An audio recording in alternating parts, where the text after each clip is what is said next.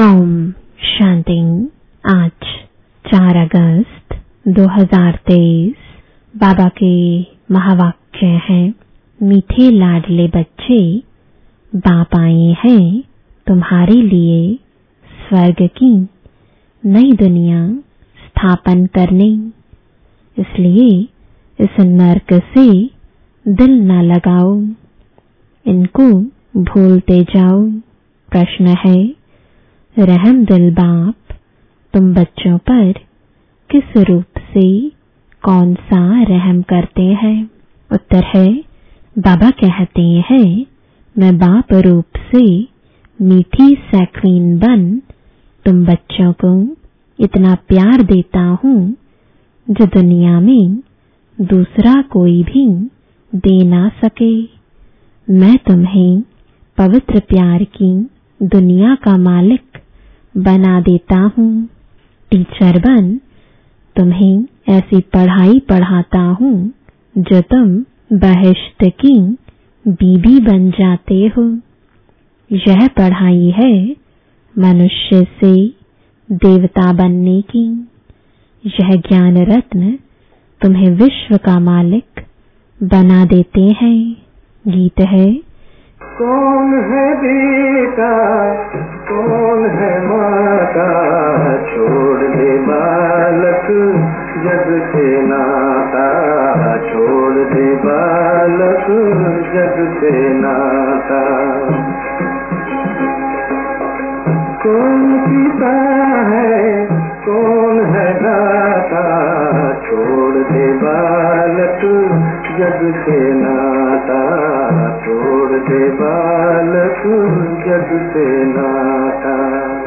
ओम शांति। बच्चों को ओम शांति का अर्थ समझाया जाता है। ओम का अर्थ है आयम आत्मा। मैं आत्मा। निराकार परमात्मा की संतान हूँ। शरीर का फादर वह है जिसने जन्म दिया है। उनको कहा जाता है, शरीर को जन्म देने वाला फादर। और शिव बाबा है, आत्माओं का बाप। वह तो है ही है, ढेर के ढेर। करोड़ों आत्माएँ अपनी निराकारी दुनिया में रहती हैं। वहाँ सदैव निर्विकारी ही है। विकारी तो परम धाम में। रह ना सके। पहले तो यह बात पक्की करनी पड़ेगी। मैं, आत्मा, मेरा बाप, परमात्मा, आत्मा के संबंधी सब भाई भाई हैं। इस शरीर के बाप को कहा जाता है लौकिक बाप। आत्मा के बाप को कहा जाता है पारलौकिक बाप, जो सभी का एक ही है। पुकारते भी है ना, ओ गॉड फादर, ओ पतित पावन, रहम दिल। यह आत्मा ने पुकारा बाप को। आत्मा इस शरीर के साथ दुखी है। फिर सतयुग में आत्मा को शरीर के साथ सुख है।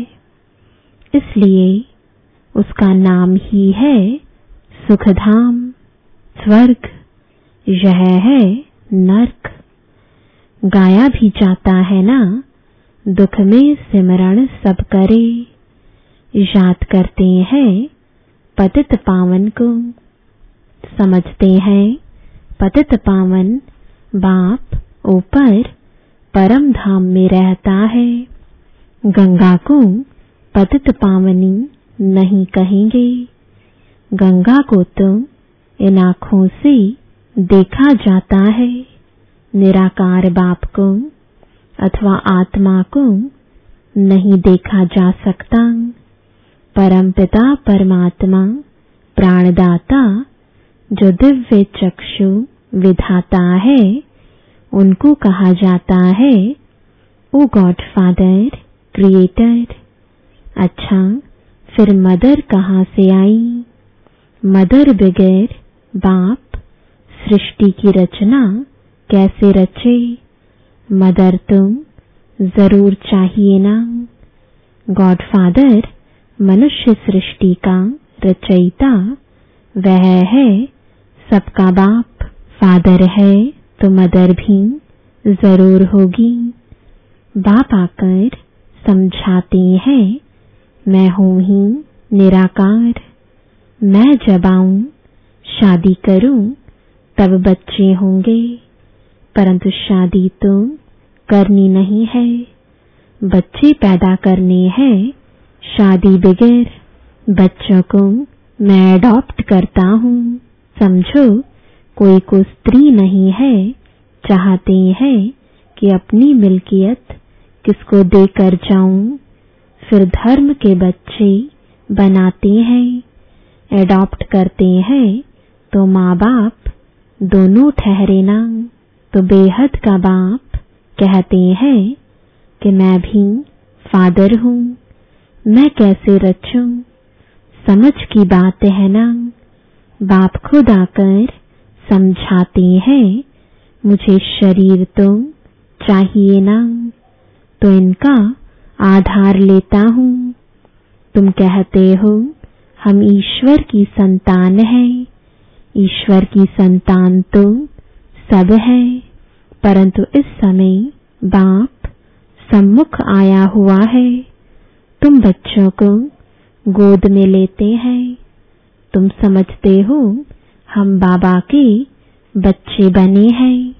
बाप है स्वर्ग का रचयिता, स्वर्ग का मालिक बनाने के लिए राजयोग सिखलाते हैं, खुद बैठ बतलाते हैं, मैं निराकार गॉड फादर हूँ।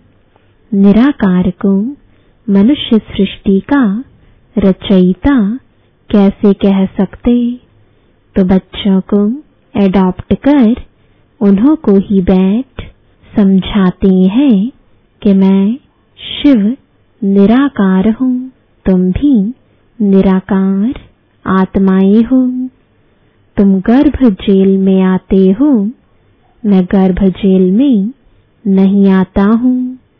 तुम्हारे लिए है आधा कल्प गर्भ महल आधा कल्प है गर्भ जेल क्योंकि आधा कल्प माया रावण पाप कराती है। सतयुग में माया होती नहीं जो पतित दुखी बनाए। मैं इक्कीस जन्मों के लिए तुमको स्वर्ग का वर्षा देता हूँ। नई दुनिया स्वर्ग को कहा जाता है। मकान भी पुराना होता है तो पुराने को छोड़ नए में जाते हैं। यह भी पुरानी दुनिया है ना?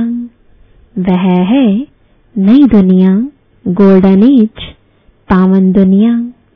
तो बाप कहते हैं, लाडले बच्चे, मैं तुम्हारे लिए स्वर्ग स्थापन कर रहा हूँ। तुम फिर नरक से दिल क्यों लगाते हो? अब नरक को भूल जाओ। मुझे बाप और स्वर्ग को याद करो। पुरानी दुनिया को भूलते जाओ। यह है बेहद का सन्यास, पुरानी, देह सहित जो कुछ भी देखते हो, उनका भी ममत्व छोड़ो। समझो, हम सब कुछ ईश्वर को देते हैं। यह शरीर, धन, दौलत, बच्चे आदि सब खत्म हो जाने वाले हैं। यह वही महाभारी महाभारत लड़ाई है, जिसके द्वारा मुक्ति जीवन मुक्ति के गेट्स खुलने हैं। हरि का द्वार कहते हैं ना हरि कहा जाता है श्री कृष्ण को। उनका द्वार है बैकुंठ। बैकुंठ के गेट बाप आकर खोलते हैं। वहाँ कोई पतित जा नहीं सकता। इसलिए पतित से पावन बनाते हैं, दुख से लिबरेट करते हैं, और कोई लिबरेट कर ना सके। दुख हरता, सुख करता बाप ही है। बाप कहते हैं, मैं तुमको राजयोग सिखाता हूँ। सदा के लिए सुख देने आया हूँ। मैं तुम्हारे लिए बैकुंठ हथेली पर लाया हूँ। तुम राजयोग सीखकर मनुष्य से देवता बनते हो। बुद्धि भी कहती है कि बरोबर समझ की बातें हैं। समझो, यह पुरानी दुनिया है, फिर यह नई बनेगी। सर्वशक्तिमान एक ही बाप है। जो अपनी शक्ति से स्वर्ग का मालिक बनाते हैं, चाहते भी हैं एक राज्य हो ऑल माइटी अथॉरिटी राज्य हो। सो तो सतयुग त्रेता में अटल, अखंड, सुख शांतिमय देवी देवताओं की राजधानी थी। कोई विघ्न नहीं था। उनको अद्वैत राज्य कहा जाता है। दूसरा धर्म ही नहीं, जो दुखी बने। अभी देखो, भल क्रिश्चियन एक ही धर्म के हैं तो भी उन्हों की आपस में बहुत लड़ाई होती है, क्योंकि माया का राज्य है। सतयुग में माया होती नहीं। अभी कहते हैं ओ गॉड फादर, रहम करो। बाप कहते हैं, रहम तो सब पर करूँगा। सब बच्चों को पापों से मुक्त करता हूँ, अर्थात पतित दुनिया से लिबरेट करता हूँ। तुम सब आत्माओं को ले जाता हूँ, निराकारी दुनिया में, बाकी शरीर तो भस्म हो जाएँगे। नेचुरल कैलमिटीज गाई हुई है। आसार भी देख रहे हो। फैमन पढ़ना ज़रूर है। अब बाप कहते हैं, इस छीछी दुनिया से ममत्व तोड़ो। बेहद का बाप है सक्रीन कहते हैं, मैं जो तुमको प्यार करता हूँ, सो कोई कर ना सके। अभी तुमको पवित्र दुनिया का मालिक बनाता हूँ। राजाई के लिए तुम पढ़ रहे हो। एम ऑब्जेक्ट बुद्धि में है। नया तो कोई समझ ना सके। जब तक कि कोई बैठ उनको समझावे, एक हफ़्ता बैठ समझे कि मनुष्य से देवता बनना है। इसलिए बाप को जादूगर कहा जाता है। ज्ञान रत्नों से मनुष्य को देवता बनाता हूँ। उनको रत्नागर, सौदागर, मुसाफिर भी कहते हैं। तुमको आकर स्वर्ग की महारानी महाराजा बनाते हैं। मुसाफिर कितना हसीन है। तुम जो कोई काम के नहीं थे, अब तुमको पढ़ाकर बहिष्ट की बीबी बनाता हूँ। तुम जानते हो, हम सूर्यवंशी, चंद्रवंशी बनने के लिए पढ़ रहे हैं। परमात्मा पढ़ाते हैं। तुम यहाँ क्या पढ़ते हो? तुम कहेंगे, मनुष्य से देवता बनने के लिए पढ़ रहे हैं। क्योंकि यह आसुरी गुणों वाली मनुष्य सृष्टि विनाश होने वाली है। कहते भी हैं, मुझ निर्गुण हारे में कोई गुण नहीं तो वही रहमदिल बाप बैठकर तुमको पढ़ाते हैं। सभी धर्मों वाले एक निराकार बाप को ही परमात्मा मानेंगे। मनुष्य भल गॉड फादर कहते हैं, परंतु जानते नहीं कि वह कौन है, कहाँ आते हैं। अभी तुम जानते हो, वह पुरानी पतित दुनिया में आते हैं, क्योंकि पावन दुनिया स्थापन करते हैं। पुरानी दुनिया को नई दुनिया बनाते हैं। नई दुनिया में तो सुख ही सुख है। बाबा कहते हैं, नई दुनिया स्थापन करने कल्प कल्प मुझे आना ही है। यह तो बुद्धि समझती है कि रात के बाद है दिन, फिर चक्र में कलयुग आता है। कलयुग के बाद फिर सतयुग ज़रूर होगा ना।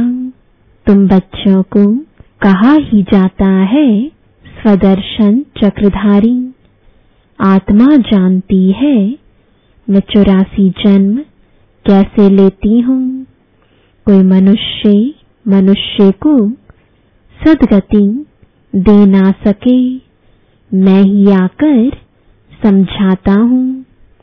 हम तुमको पावन बनाते हैं।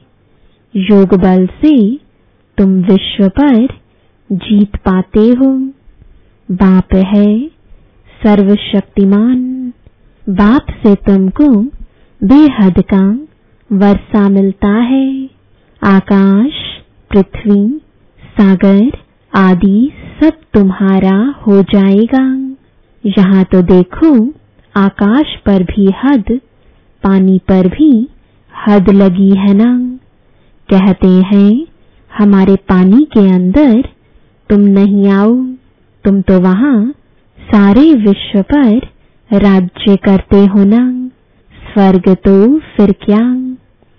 स्वर्ग को भूल नहीं सकते। मनुष्य जब मरते हैं तो कहते हैं, स्वर्गवासी हुआ। परंतु स्वर्ग है कहाँ? ज़रूर नर्क है ना यह है ही हल। सब मनुष्य दुखी है, सब पतित है। यह राज्य ही रावण का है, जिसको जलाते रहते हैं। परंतु जलता ही नहीं है। रावण को एक सौ फुट लंबा बनाते हैं और बढ़ाते रहते हैं। दिन प्रतिदिन लंबा करते रहते हैं, परंतु समझते नहीं है। यह समझ की बातें हैं। यहाँ देखो, मुरली चलती है तो फिर टेप में भरी जाती है। क्योंकि गोपिकाएँ मुरली बगैर रह ना सके। तो यह प्रबंध है। मुरली बगैर तो तड़फते हैं। क्योंकि यह मुरली है, जीवन हीरे जैसा बनाने वाली। यहाँ बाबा पढ़ाते हैं, जो मुरली फिर लंदन, अमेरिका तक जाती है। बच्चे सुनकर बहुत खुश होते हैं। गाया हुआ है गोपिकाएँ मुरली बगैर रह नहीं सकती थी। यह नॉलेज गॉडफादर ही सुनाते हैं। मुख्य एक बात समझानी है कि यह हमारा बेहद का बाप है। इनसे स्वर्ग का वर्षा मिलता है। आत्मा कहती है, मेरा बाप परमात्मा है। वह आत्माओं को पढ़ा रहे हैं। ऐसा और कोई कह ना सके कि मैं परमात्मा तुम आत्माओं को पढ़ाता हूँ। ऐसे भी नहीं कहेंगे कि मैं परमात्मा नॉलेजफुल हूँ। तुम बच्चों को बहुत अच्छी रीति समझाया जाता है, परंतु सबकी बुद्धि एक रस तो नहीं होती है। कोई की सतो प्रधान बुद्धि है, कोई की सतो रजो तमो। इसमें टीचर क्या करेंगे? टीचर कहेंगे, पढ़ाई पर पूरा अटेंशन नहीं देते थे। गॉड फादर है नॉलेजफुल जैसे टीचर नॉलेजफुल है स्टूडेंट को पढ़ाते हैं, आप समान बनाते हैं। वैसे इस सृष्टि चक्र की नॉलेज गॉड फादर के पास ही है और कोई नहीं जानते। बाप ही नॉलेज सिखलाए नॉलेजफुल बनाते हैं। बाप है नॉलेजफुल सबसे ऊंच है। ऊँचा जिसका नाम है, ऊँचा ठाव है। ब्रह्मा, विष्णु, शंकर है। सूक्ष्म वतनवासी थर्ड ग्रेड में है मनुष्य। मनुष्यों में भी ग्रेड है। सतयुग में मनुष्यों की ग्रेड बड़ी ऊँची रहती है। तुम गोल्डन एज में जाते हो। आयरन एज खत्म हो जाएगा। गोल्डन एज है तो सिल्वर एज नहीं, कॉपर एज है तो आयरन एज नहीं। यह सब बातें बुद्धि में रखनी है, इसलिए चित्र बनवाए हैं। सतयुग में बहुत थोड़े मनुष्य होते हैं। कलयुग में तो ढेर के ढेर मनुष्य हैं। पूछते हैं, बाबा, विनाश कब होगा? विनाश तब होगा जब नाटक पूरा होगा, सब चले जाएँगे। बाबा है मुक्ति जीवन मुक्ति का गाइड वह रहते हैं परम धाम में। तुम भी वहाँ के रहने वाले हो। यहाँ आए हो पाठ बजाने। बाप कहते हैं, बच्चे, तुम्हें माया पर जीत पानी है। इसमें हिंसा की कोई बात नहीं है। सतयुग में हिंसा होती नहीं। वहाँ है ही संपूर्ण निर्विकारी देवी देवताएँ। अच्छा मीठे मीठे सिकलदे बच्चों प्रति माता पिता बाप दादा का याद प्यार और गुड मॉर्निंग रूहानी बाप की, रूहानी बच्चों को नमस्ते। रूहानी बच्चों की, रूहानी बाप दादा को गुड मॉर्निंग और नमस्ते। धारणा के लिए मुख्य सार है, पहला, बुद्धि से बेहद का संन्यास करना है। पुरानी देह सहित जो कुछ इन आँखों से दिखाई देता है, उनसे ममत्व निकाल, बाप और स्वर्ग को याद करना है। दूसरा, पढ़ाई को अच्छी रीति धारण कर, बुद्धि को सतुप्रधान बनाना है। मुरली ही पढ़ाई है। मुरली पर बहुत बहुत ध्यान देना है। वरदान है भाग्य की नई नई स्मृतियों द्वारा पुरुषार्थ में रमणीकता का अनुभव करने वाले मन दुरुस्त भव ब्राह्मण जीवन में लास्ट जन्म होने के कारण शरीर से चाहे कितने भी कमज़ोर या बीमार है लेकिन मन सबका दुरुस्त है। उमंग उत्साह से उड़ने वाला है। पावरफुल मन की निशानी है। सेकंड में जहाँ चाहे वहाँ पहुँच जाए। इसके लिए सदा अपने भाग्य के गीत गाते, उड़ते रहो। अमृत वेले से भाग्य की नई नई बातें स्मृति में लाओ कभी किसी प्राप्ति को सामने रखो, कभी किसी तो पुरुषार्थ में रमणीकता आ जाएगी। बोर नहीं होंगे, नवीनता का अनुभव करेंगे। स्लोगन है, आगे पीछे, सोच समझकर, हर कर्म करो तो सफलता प्राप्त होती रहेगी। ओम शांति।